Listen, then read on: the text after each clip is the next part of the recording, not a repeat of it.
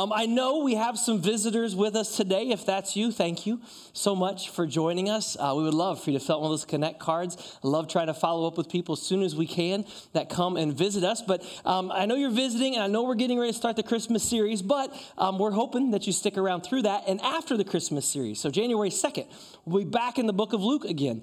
Uh, we've been tracking through the whole book of Luke. We're going to say the whole book together, and we've purchased these Luke journals. I got it right. That's two weeks in a row. Um, Luke journals for you. And so if you don't have one of these, please, there's some on the black tables as you came in, and I've got more. So if those run away, we can get some more out for you. So take one of these with you as we study through the book of Luke. We'll be back in it, like I said, the beginning of January once again. All right, super exciting morning for me. I don't know about you. But man, Mike, so I got to eat a donut. I haven't had a donut in like a month now. Um, last two Sundays we've had them, I, I, haven't got to eat them. And so I was, I was really excited this morning. I told the kids when I woke them up, hey, it's Donut Sunday. And I get a donut. Um, did I not, oh, Corey's not, Corey, did I not say that to you? You don't remember? Anyway, I, I did. I promise. He, waking up teenage boy he doesn't hear what you say you, you get the picture you know what i'm what i'm talking about um, this is as i said it's our last week in luke um, until we go back on for new year's for the new year's message on january 2nd can you believe i just said that word new year's january 2nd will be here in one month I know it's insane, but it's absolutely true. I can't believe that it's December already, and they are talking about some snow this week. Yeah. That's crowd participation we could do without. Um, anyway, those of you that like snow, it's, it's pretty from a distance on mountains. That's beautiful gorgeous on the mountains. But anyway, next week, next week we're going to bring uh, begin our short three-week Christmas series. It's called "The Wonderful Words of Christmas," and what we're doing is uh, there were 18 of you that participated on our little survey that we sent out, asking for some words that mean something to you for Christmas, and we're going to talk about some of those words, how they tie into Christmas, how they tie into the events of our lives, even today. I do genuinely love Christmas. I've got the first message done already. It is going to be a lot of fun. I'm excited about it. Today, today we're going to be in Luke chapter 5. So if you've got your Luke journal with you, grab that, Luke chapter 5. If you don't, open on your phone, great, go right ahead. There's also Bibles under the seats in front of you. Snag one of those if you need it. Luke chapter 5, verse 12, I believe, is where we will start. I might be wrong on the verse, but we'll get to that in a minute. This section we're going to read, Luke records three miracles for us. Now, I'll be honest, only two of them are considered miracles in the list of Jesus' miracles, but the third event that happens, I think, is just as miraculous as the first two miracles from the reading today. If you were with us at the beginning of this series, we took a brief look at the genealogy of Jesus, specifically how Mary's family tree was filled with a whole bunch of nobodies people that have never ever been heard of before. Unlike Jesus' genealogy in Matthew, which traces the lineage through the kingdoms and all the kings of Israel, Mary's are just common Jewish names, names not mentioned anywhere else in the Bible. So Luke shares this lineage to prove that, that Jesus absolutely came from the line of David. Absolutely, he did do that. But, but he also came through a line of completely everyday, normal, average nobodies which is important because God sent his son for all of us, for every single person. And in the text today, we're going to begin to see now who Jesus came to. He always seemed to come to those with the greatest of needs, even if they didn't know what that need might be. And there's something else you're going to see as we journey through these miracles of Jesus, not just this week, but then as we begin the new year as well. You're going to see that as Luke lists these miracles, you're going to find Jesus going to people that no one else will go to. The people that everyone else avoids, the, those that society had completely cast aside. What's he do? Well, he goes to them and he restores those that have lost all hope. You see, that's who our Jesus is. And I believe that we have come to a day today where people are more and more and more finding themselves without any hope. They're at the very end of their rope. How did they get there? Well, you see, the world has tricked them into believing that they can have hope in the things of this world. They've turned to this world and all it has to offer, and they're all of a sudden finding themselves in a greater need.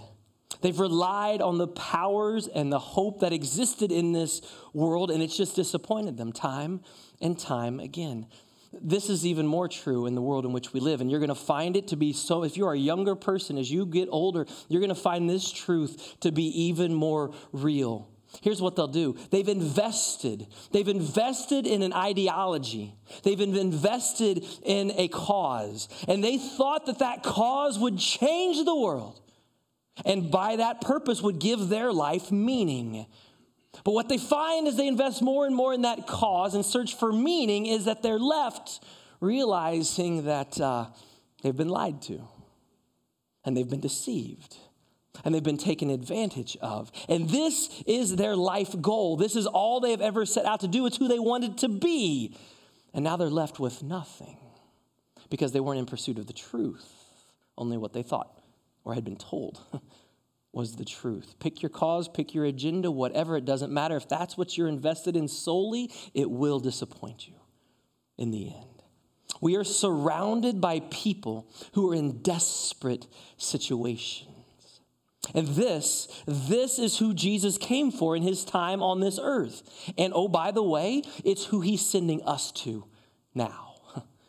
Jesus came to seek and save the lost when he was here, and guess what? He has us here to continue his mission of seeking and saving the lost. Problem is, some of them don't know that they're lost.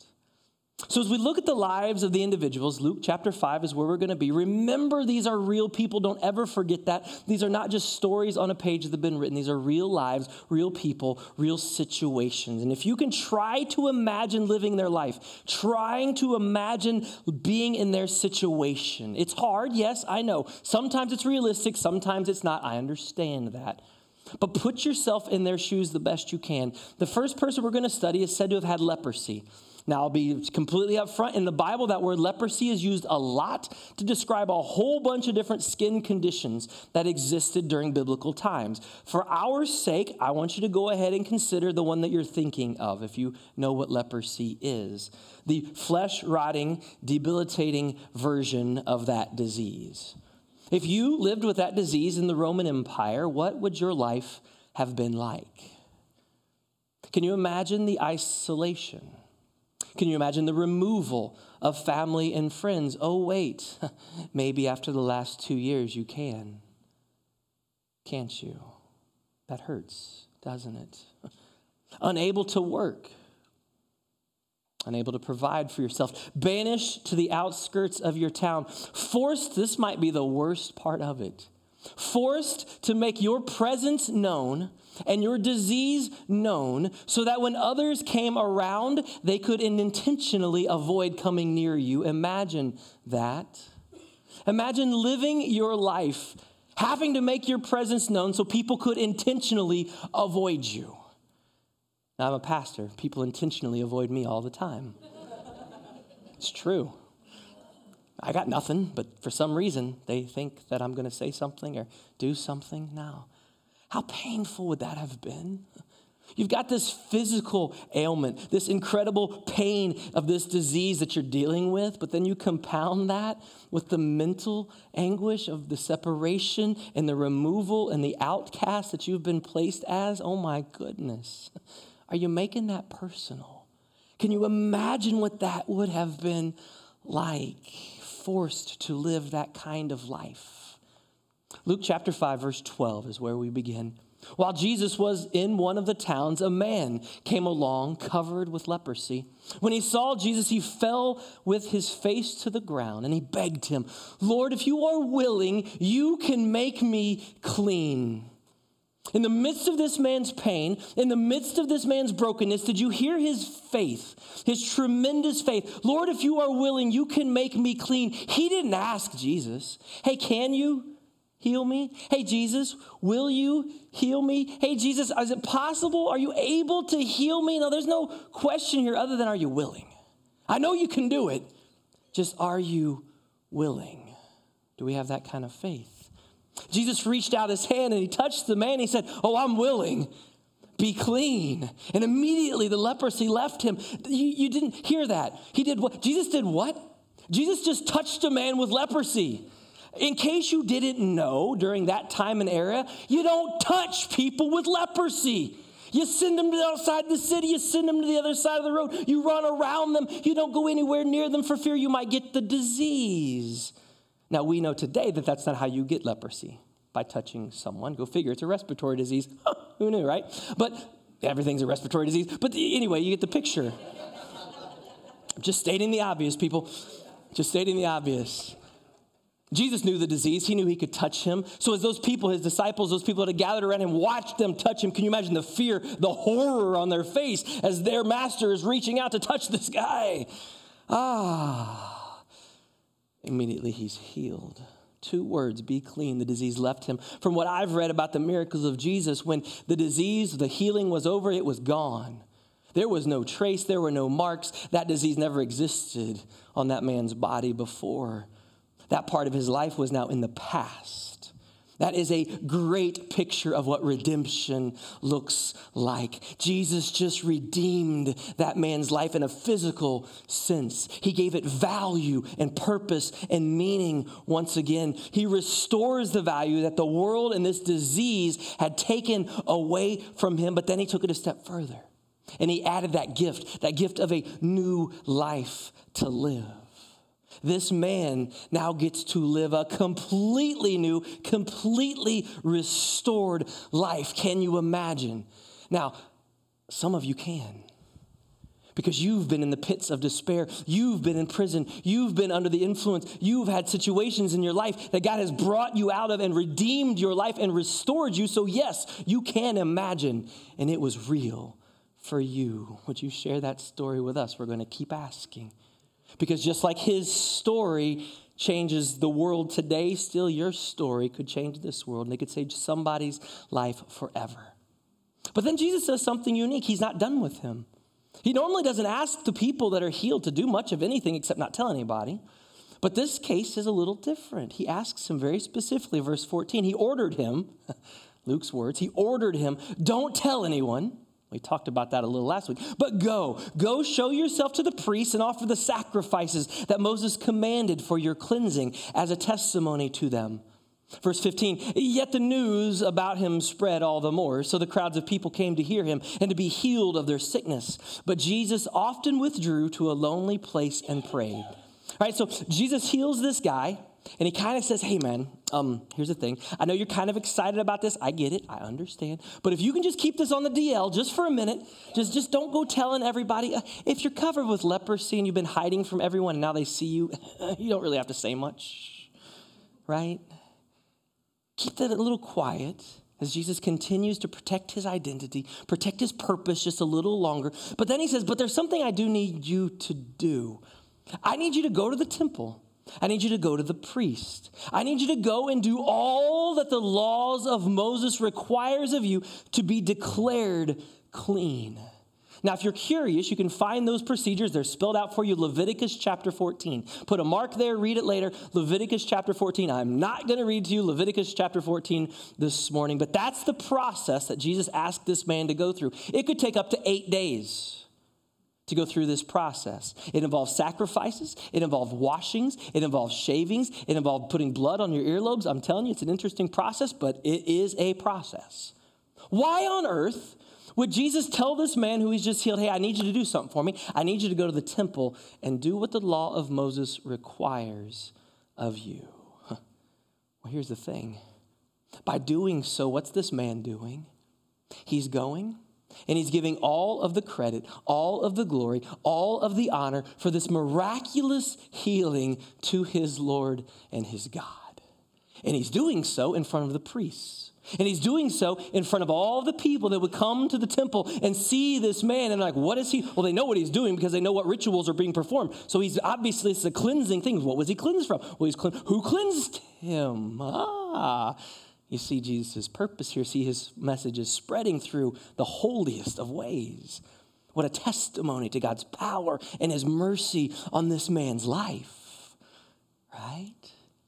Then Luke throws in, just as he does sometimes, that one little reminder. Oh, yeah, and then Jesus, who often does this, he frequently pursues time alone with his heavenly Father. What a great example to us today. I want to challenge you when you read those words in Scripture, then Jesus withdrew to be alone with his Father. When Jesus often withdrew, when I read these words, I want to challenge you to do the same thing. What is it God's telling you to withdraw from? If Jesus Christ had to take a step away to go spend time alone with his Father, do you think you and I do? Do you think maybe it's important for us? Yeah. So, what is it? He had to step away from everything. What is it that you and I have to back away to withdraw from to be alone with our God? It's a curious question. Make it personal. So then, Luke, new story, verse 17. That was short, five verses. Luke, new story, verse 17. One day, it says, Jesus was teaching. We don't know if it was the next day, the next week, the next month, we don't know. One day, Jesus was teaching, and he tells us about the crowd that has gathered. Pharisees, teachers of the law were sitting there. They, the crowd, had come from every village in Galilee, so all around the lake. And they've come up from Judea, up from Jerusalem, and the power of the Lord with, with Jesus to heal the sick. And some men came, verse 18, carrying a paralyzed man on a mat and tried to take him into the house to lay him before Jesus. I just realized we didn't show the video clip, David. We'll pause and do that. We can do that. Um, well, now it's too late. We already skipped it. That's so sad. Oh. Ah, my bad. Oh well. Um, that's it was such a good clip too, wasn't it, sweetie? Yeah. Oh well. Life goes on. I'm sorry about that. Ah, dang it. It happens. Anyway, so men came in carrying a paralyzed man on a mat and tried to take him into the house to lay him before Jesus. When they could not find a way to do this because of the crowd, we're going to pause right there.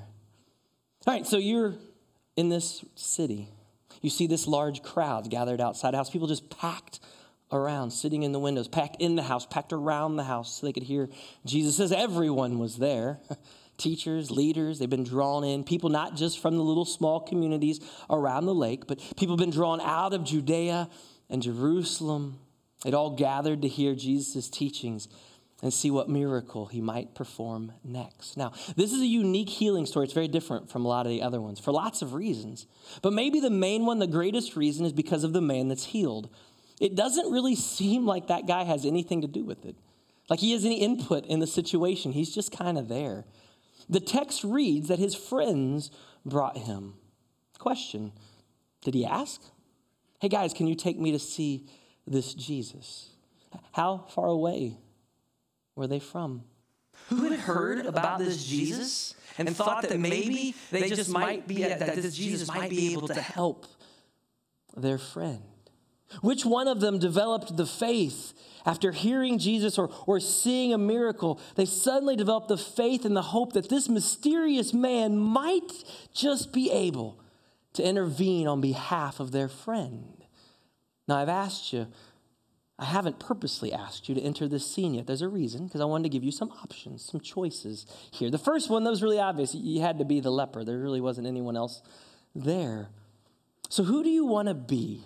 Here's your choices. Option A Do you want to be the man on the mat? The man paralyzed for however long he has been, hoping for the impossible. Have you been in that situation in your life? Have you ever been to a place where you're just hoping and praying for the impossible to happen? Are you this man's friend? Are you one of the ones that's at the side of his mat, has developed this belief that this Jesus could help him, and you've brought this man from wherever only to get there and find out that you can't get in to see Jesus? Are you one of the ones carrying the mat? Are you an innocent bystander just watching things unfold? Now, I know half the room just said, Oh, yeah, that's me. I'm just in the background watching. So I'm just going to tell you right now don't be them. I'm going to caution you against that. I think you really need to have some skin in the game here. You got to be part of the scene, not just watching from a distance. You need to imagine being a part of what's going on, a deeper tie to the situation. Maybe you're one of the religious leaders. You're a skeptic. You're there looking like, eh, I don't know about this guy. I've heard things. I'm not sure. Don't think I like him. Not sure what he's up to. I'm just here to investigate, to try to figure this out. Maybe, maybe I'm just here to try to point out all his flaws and figure out that he is wrong and he's a liar. Okay, that's fine. Got your character picked out? Are you the man on the mat? Are you one of his friends? Are you one of the religious leaders? Any one of those, it doesn't matter. All of you will be affected here in moments. They arrive with their friend to this house. You can see them coming down the street from a distance. They see this huge crowd gathered. Big man on a mat going, ah. there's no way. Like, we can't get through that. We can't get in there. No one's going to let us in. If you're one of the ones carrying the mat, are you angry? Are you mad that you went to all this effort? Are you frustrated? Like you went to um, uh, a Texas Roadhouse and you had to get a pager and they told you it's going to be an hour and a half. I'm just saying, that's real, right? Okay, so are you saddened? Are you saddened for your friend because this is it? Like there is no other hope that this man has. When they couldn't find a way to do this, the scriptures continue, because of the crowd, it says they went up on the roof and they lowered him on his mat through the tiles into the middle of the crowd, right in front of Jesus. Now they did what? Seems a bit odd. First, who has that kind of idea, right? You carry up, they're coming up the street, you see the big crowd, you're like, you lay them down, you're like, all right, guys, huddle up. We got to have a plan. We can't get in. What can we do? What can we? I got an idea. Let's climb up on the roof. We'll climb up on the roof. We'll lower him down. We'll put him right there. Who has that idea? Who thinks like that? Okay, desperate people. Desperate people think like that. Desperate people who believe the only possible help for their friend lies on the floor in front of that man who's teaching, who they can't get in to see just yet. I ask you, what links would you go to what lengths would you go to to get the help that someone you loved needed? Where would you take them? How would you get them there? What would you pay to get them the help that they needed? Imagine that for a moment, make it personal. I'm sure those friends were more than willing to do a little patchwork on a roof if they could get their friend in to see this Jesus. Verse 20, it says, When Jesus saw their faith, he said, Friend, your sins are forgiven. Friend, your sins are forgiven. It says, when Jesus saw their faith, whose faith? When you read the accounts and you read the various uh, commentaries and all those things, it seems as if Jesus is not referring to the faith of the paralyzed man. No, he's looking up at the hole in the roof and he's talking to them. And you ask, okay, it's the faith of the friends that he see. Well, what did he exactly see? Now, I've been, i have been going through this all week. I wrote this several weeks ago, and I'm telling you, every single day, there's been part of me that's wanted to delete this next paragraph, just completely get rid of it. And every single day that I thought, you know, maybe this, this is kind of personal, maybe this is too much. Too, every single time I've said that, God said, no, leave it. So I'm sorry, but I'm not sorry. Sorry, not sorry. Those Reese's commercials, you get it, right? What did Jesus see in those friends? You see, a lot of believers, Christians, they claim to have faith. Oh, but their faith is a personal, it's a deeply held personal conviction. It's just between me and my God. And I don't really need other people to see my faith on display. I have a personal faith. Um, I'm going to tell you right now good luck looking for an example like that in the Bible. Good luck finding that person that exists in the scriptures. And here's the really personal part. I'm going to be really honest. I'm really glad you were not a friend of that man on the mat. Because if you were, he'd still be lying on the mat because you weren't willing to put yourself out there. You see, Jesus saw the faith and action of those people creating a hole in the roof and lowering their friend down in the presence of everyone. Why did they do it? Because they believed, they had faith that Jesus could heal him. And for the record, they didn't care what anyone else thought of what they were doing. They didn't even care about the owner of the house and what he thought about them putting a hole in his roof because they thought their friend could be healed. And that is what Jesus saw, and that is why Jesus acted. Now, Jesus' response, well, now that probably wasn't exactly what everybody was thinking would happen. Jesus, he, maybe, maybe they had seen one of other Jesus' other miracles where Jesus just speaks the word, like with the leper, and immediately the demons leave, the person is healed. It just happens like that.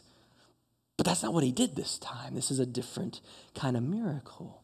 Instead, Jesus actually gives the man so much more than what he was seeking as he declares that his sins are forgiven. And when he said that, everyone in the room was left with questions. Let's pick our three contestants. Let's start with the friends. If you're one of the friends, you've carried the man, you've opened the hole, you've lowered the man down. You're like, yes, he's going to get to walk. Jesus speaks, and you're like, huh? Ah, okay, his sins are forgiven. All right, thank you, I guess. Um, how's he going to walk, Jesus? Like, we brought him here so he could walk home with us. We don't really want to carry him back. So, how does this work exactly? How about the man on the mat? We don't know if he even wanted to be there for sure, right? We, we don't have any idea why he's there other than his friends brought him. He's paralyzed. He's on the mat. Jesus looks at him and says, Hey, your sins are forgiven. He's like, Uh, okay. Um, I'm sure I'm a sinner. Yeah, we're all sinners. All right, I get that. Uh, but, you know, I, I maybe I've never been able to walk. That'd be kind of neat too, Jesus. How about maybe I could walk? That'd be all right. Thoughts going through his mind. Imagine that's what he tells you. As is often the case, look at it this way with you and I. We have our greatest perceived needs in life, right? We even take those greatest perceived to the throne of God through prayer and we offer them up to Jesus. And Jesus looks at those needs and he says, You know, I, I agree. I understand you want that. I know the desires of your heart. But Jesus looks at us in the same way and goes, Yeah, I know you want that, but uh, there's something else you really need. So, how about I give you that instead.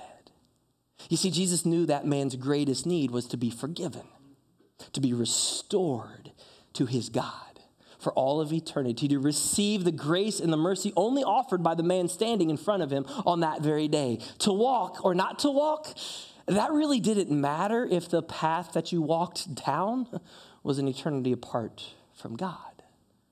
So, in that moment, Jesus gave the man the only thing that he ever would actually need. But there were other people, there was a third group there that didn't really like what Jesus was offering in that moment. Verse 21 The Pharisees and the teachers of the law began thinking to themselves, Who is this fellow who speaks blasphemy? Who can forgive sins but God alone? Wait, wait a minute. Um, did you hear what he just said? Because if, if he said that, then, then he's claiming to be God, right? They're, they're having this conversation.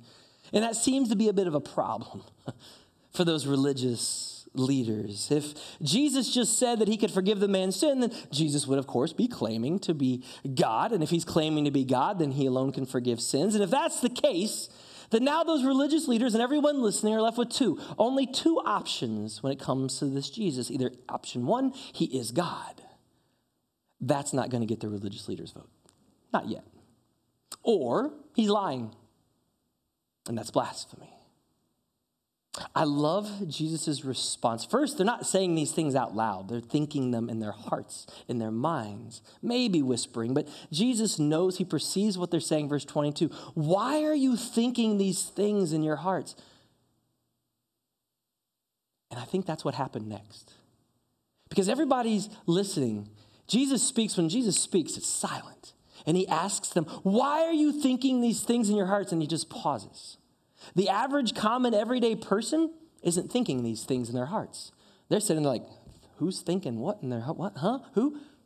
The religious leaders are sitting in the back going, How does he know what we're thinking? And he just leaves them in that for a moment. I imagine it was a long moment. I don't think he immediately went on with the next words. So as they're pondering, uh, is he talking to us? I think he's talking to us. Uh oh. Then he says, which is easier? You tell me, guys. Which is easier, to say your sins are forgiven or to say get up and walk? For us, that might not seem like much of an option because both are pretty uh, difficult things to do, but let me explain. Anyone, anyone can tell a man his sins are forgiven. See, there's nothing magical that happens on the outside when that happens. We can't witness or see that visually take place. That's an internal change. That's a change in identity. Now, I didn't say it was easy to forgive sins. No, no, no, not at all. That took the death of my Savior to forgive my sins, and that is a debt that I could never, ever, ever pay. But it's an easy thing to just say, as compared with telling a paralyzed man, who everyone knows is paralyzed, to get up and walk. You see, if you say that, then something's got to give, something's got to happen or else you very obviously are a fraud in front of everyone. So Jesus asks them that question, and then he follows after. Again, I don't think these things happen immediately. I think Jesus asks that question and then hits the pause button. And I can only imagine the silence in the room to start with. And then everybody begins chattering a little bit. You hear the whispers. Ah, which is he? I don't know. What's he talking about? Ah, and you can hear the religious leaders in the background. Well, yeah, Verse 24, but I want you to know that the Son of Man Jesus' common reference to himself, the Son of Man, has authority on earth to forgive sins. So he said to the paralyzed man, I tell you, uh, get up. Just, just go ahead, get up, take your mat, and go ahead home. And it says immediately he stood up in front of them, took what he'd been lying on, and went home praising God, and everyone was amazed. There's that word Luke loves so very much. Everyone was amazed at what had just happened and gave praise to God. They were filled with awe and said, We have seen remarkable things today. So Jesus takes the scope of the room after that dramatic pause, says, Okay, everybody, listen up. Listen up real good here. Open your eyes real big because you're about to see something pretty cool. Um, this man's sins are forgiven. And just so you know it, he's going to get up and come tell y'all that his sins are forgiven. Immediately, the man gets up. He doesn't stumble around. His friends don't climb down off the roof to help him get up and walk out the door. No, no, no. He gets up and immediately heads out the door praising God. You understand this man got up and was singing on his way out the door? Absolutely, he was singing praises to his God. He was crying out to his God. I believe he was skipping. I really do, because you can't just skip. You have to learn to skip. And so this man would have already known how to skip. And you cannot frown while skipping. Try me. I dare you on your way out. You cannot do it. Why? Why? Because that's our Jesus. And he has not changed. Not at all. And he can do the same for you today. All right, I got to wrap things up before we get to the Christmas series. So, do you have time for one more? You could say no, but you have time for one more. And really, are you going to tell Scripture, no, I don't want to hear about more Bible things? Stop, Pastor. Okay.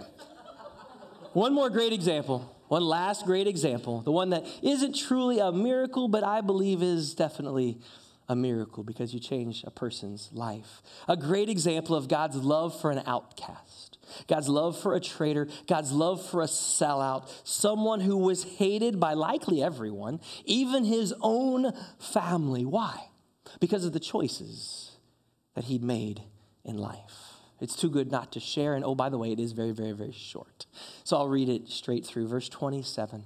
After these, this, Jesus went out and saw a tax collector by the name of Levi. Some of you might know him as Matthew, sitting in his tax booth. Follow me, Jesus said to him. And Levi got up, left everything, and followed him.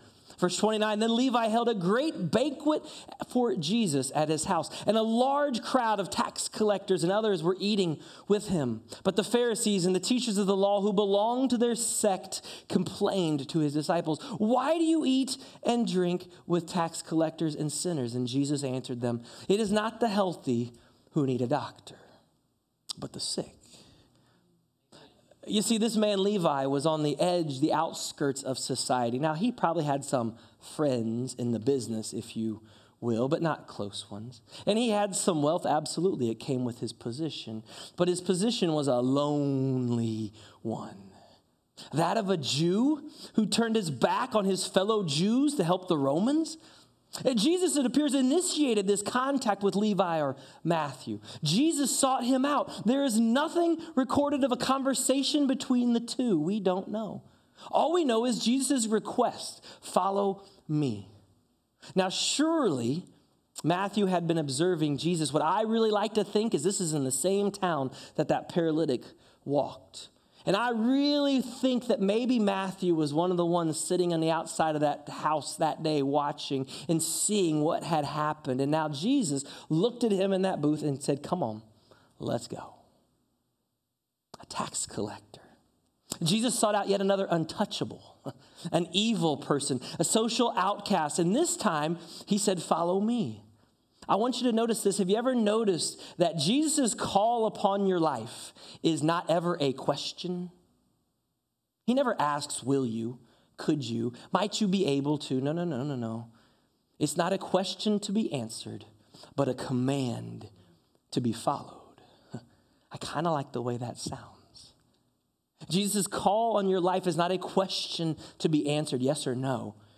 It's a command to be followed. You just do it. Jesus said, Follow me. Is there a lesson in that for you? Because I know there is for me. It says, so Matthew, he, he leaves his tax booth. He goes home and he has a big party for all his tax collectors and friends to share with them about Jesus. Think about it. Matthew just made this radical change. He leaves his profession, he leaves his money behind to follow Jesus. He throws this party for Jesus, and all the sinners show up. Why would the sinners show up? Two reasons. One, party. Is that enough explanation? Yes, they would go, right? Absolutely. Two, they were searching, they were sick. They knew it. They needed a doctor, and they wondered what Matthew had discovered that they'd never heard of before. It's funny. It's funny how Jesus uses that example again, that illustration again. The first time he said he didn't come for the righteous, but for the sinners. Now he rewords it ever so slightly. I came for the sick instead of the healthy. The same meaning for both. Who's righteous? No one. Who's healthy? Especially in today's world. No one, right? These are three powerful examples of God's healing, of God's transformational power in the lives of three people who meant absolutely nothing to the world, outcasts in every way, but dearly loved individuals made in the image of their Creator, as is every single person on this planet today. So, who's the modern day leper? Who's the modern day untouchable that you avoid? at all cost? Who is the one that's been so deceived by the world that they seem to be beyond hope? Who is that in your mind? Maybe it's a group, maybe it's a person, a specific person that comes to your mind. I just have a question Can Jesus cure them? Can Jesus heal them today? Who's the paralytic? It could be a physical injury or disease or birth defect, maybe like this man had, but more likely it's something else. Maybe it's a crippling fear, a paralyzing fear. Maybe it's depression. Maybe it's anxiety. Maybe it's an addiction that's grabbed a hold of their life. Can Jesus still heal that? Is he still willing? Yes. But wait a minute, in the scene that we encountered, the sick person didn't come. They couldn't. They were on a mat. What had to happen? The friends. The friends brought them to Jesus. Is there someone you know that you need to bring to Jesus? Someone that cannot bring themselves or maybe will not bring themselves? You see, once again, our Jesus has not changed. Here's the one little difference He probably won't make you climb on the roof and cut a hole. Let's, he might. I, I wouldn't suggest it, but he might. Let's make it personal. Have you personally turned your back on God? Have you personally turned your back on family, on friends like Matthew? Have you pursued a lifestyle trying to meet a need or what you thought was your need or what Satan has lied to get you to believe are your needs or your feelings instead of what you know is right in the eyes of God? Maybe that decision, that choice has already cost you a lot in your life. Well, see, what you've done is, is you've put yourself in this little box and you've locked yourself in now because of choices you've made in the past. And now Jesus comes up to your little tax booth and he looks at you and he says, Hey, follow me. All you got to do is get out. I'm right here to receive you. Will you do that this morning? Father God, as we close this part and, and, go back to worship and we, we celebrate and give thanks for the incredible gift that you gave us through the sacrifice of your Son, Father God, as we consider these three individuals and the sacrifices that were made in their lives, Father, the difficulties that they had and, and suffering that they had from being paralyzed to having a disease to, to making a choice to, to, for whatever reason that Levi did that, whether it was for money or for fame or he, he just didn't like his family or whatever. We don't know what caused him to make that decision. But Satan led him astray, and you went directly to each one of them. You met them right where they were, and you touched them physically in one case, spiritually in the next as you forgave sins and with a challenge. And the third is you commanded Levi to follow you. Leave your past, leave your mistakes behind. That's where they belong. I can forgive those mistakes and come follow me. Father, everybody in the room can fit into one of those categories. And we just pray that today your spirit moves in their lives and allows them to respond as they should. Father, whether it's to come and just ask for prayer, they're in a situation and you're their only way out. Father, maybe there's a friend that they immediately brought to mind this morning that they know they need to bring to Jesus. Father, let us join them in praying that that moment happens sooner rather than later. This is the perfect season this is the perfect season to share with them the coming of your son. Jesus came for us.